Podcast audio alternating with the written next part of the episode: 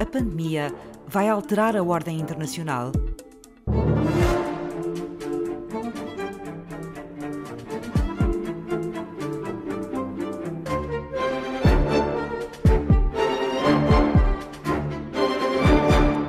fundamentalmente, esta pandemia da Covid-19 está a funcionar não tanto no sentido de alterar substancialmente, para já, mas mais como talvez um potenciador e um acelerador de tendências anteriores. José Pedro Teixeira Fernandes é investigador do Instituto Português de Relações Internacionais da Universidade Nova de Lisboa. Nós temos uh, um mundo que ainda hoje é fundamentalmente o um mundo que vem da ordem económica, política, uh, lançada após a Segunda Guerra Mundial. É evidente, depois houve ali um reajustamento muito grande com o final da Guerra Fria e final da União Soviética.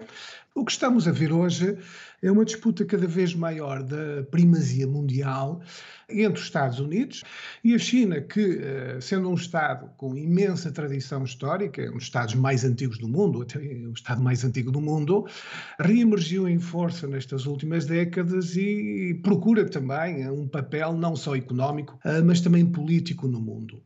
A Covid-19 veio acentuar, eh, levantou logo um problema sobre a origem do vírus, uma troca de acusações sobre quem estaria na sua origem, projetou-se nas instituições internacionais nomeadamente num conflito bem conhecido com a Organização Mundial de Saúde, acusada de ter sido complacente, pelo menos, com a China e não ter alertado suficientemente a nível internacional da gravidade da situação.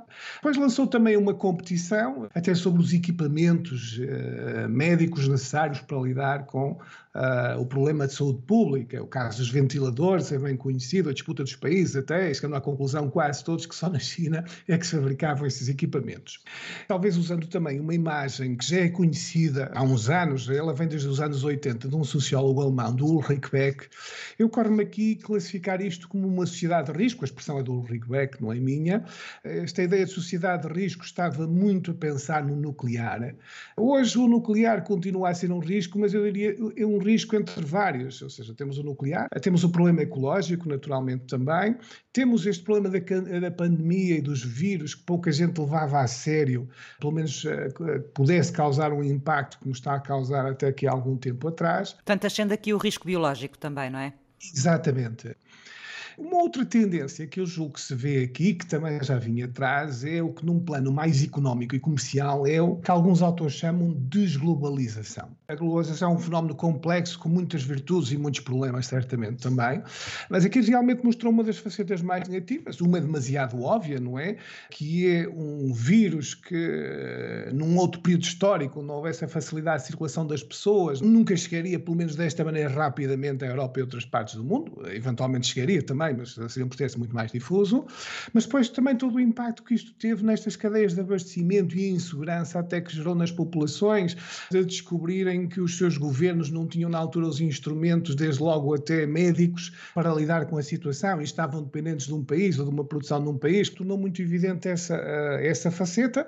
Uh, ainda não é certo exatamente quais as consequências que daí resultarão, mas eu antecipo um pouco alguma tendência de desglobalização. Não sei, uh, como eu referi, em que grau ela será. Se vier a existir essa tendência para desglobalizar um pouco, nunca será total, como é óbvio, mas eh, termos uma globalização não tão intensa como temos eh, nesta altura, ela provavelmente terá que ser substituída por outra coisa que junte as nações, quanto mais não seja, ou os interesses de grupos de nações. Vai ter que se criar aqui um novo modelo que substitua de alguma forma esta globalização que temos ou não? Sim, esse é o debate. Coloca-se naturalmente a questão da alternativa. Uh, aqui temos várias possibilidades. Uma é continuarmos fundamentalmente, apesar de tudo, pelo mundo, vá lá, multilateral global, vamos chamar assim, pronto, onde se mantém fundamentalmente lógicas cooperativas, eventualmente mais, em alguns casos, já mais centradas nos territórios nacionais, mas se mantém fundamentalmente, digamos, essa, esta lógica do mundo aberto e cooperativo. Um outro cenário é fundamentalmente emergir um mundo onde uh, rivalidades nacionais se vão acentuar, a lógica de uma globalização, ou pelo menos do mundo aberto, será substituída por lógicas uh, fundamentalmente de soberania, Estados isoladamente, sobretudo grandes Estados ou de grupos de Estados, que se alinharão eventualmente com alguns mais próximos. Também não, nesta altura não podemos antecipar com certeza como é que reagirá uh, o mundo no seu conjunto. E há aqui um Estado que levanta enormes incógnitas, que é o caso dos Estados Unidos.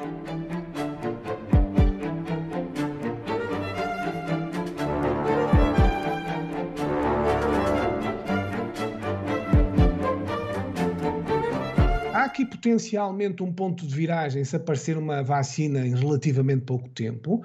Há aqui também, se quisermos uma leitura geopolítica, um potencial trunfo enormíssimo de um país que a consiga primeiro. Percebe-se a competição que está a haver para obter essa vacina. Ela, por exemplo, surgir, vamos colocar aqui um hipotético cenário, nos Estados Unidos antes das eleições, pode alterar completamente a dinâmica desfavorável a Donald Trump. Há aqui também um, um subefeito disto que eu acho que é muito importante, ainda, não, ainda, ainda estamos para perceber plenamente as consequências, que é nos países que dependem fundamentalmente do petróleo como receita. Houve uma quebra enormíssima uh, dos preços do petróleo em março e abril. Com a economia mundial em recessão, também não é previsível que voltem a subir muito. E isto afeta uh, bem-estar económico e afeta poder. Há países que o, o seu bem-estar económico e poder estão larguissimamente dependentes. Por exemplo, a Rússia, a Arábia Saudita e outros países do Golfo. É demasiado óbvio também isso. Mas isto vai desde esses países até a Nigéria, Angola, até ao Irão, por exemplo. Parece haver aqui uma dinâmica de inverter a importância cada vez mais do petróleo na geopolítica mundial Thank you. Por exemplo, esta atitude da Turquia no conflito de Chipre, em boicotar, por exemplo, a exploração de gás natural, em estar a tomar partido abertamente de um dos partidários uh, dos beligerantes na Líbia e a intervenção na Síria, uma dor de cabeça, vai ser uma dor de cabeça geopolítica muito grande para a União Europeia e para a NATO. Alguns países estão a usar também o foco da Covid-19 para continuarem a avançar nas áreas que lhe interessam, isto está a ocorrer. A China avança, por exemplo, com a repressão em Hong Kong, a Turquia está a procurar avançar uh, nestas áreas, sabendo que os europeus estão concentrados neles e a discutir aqui a Covid-19 e a recuperação económica.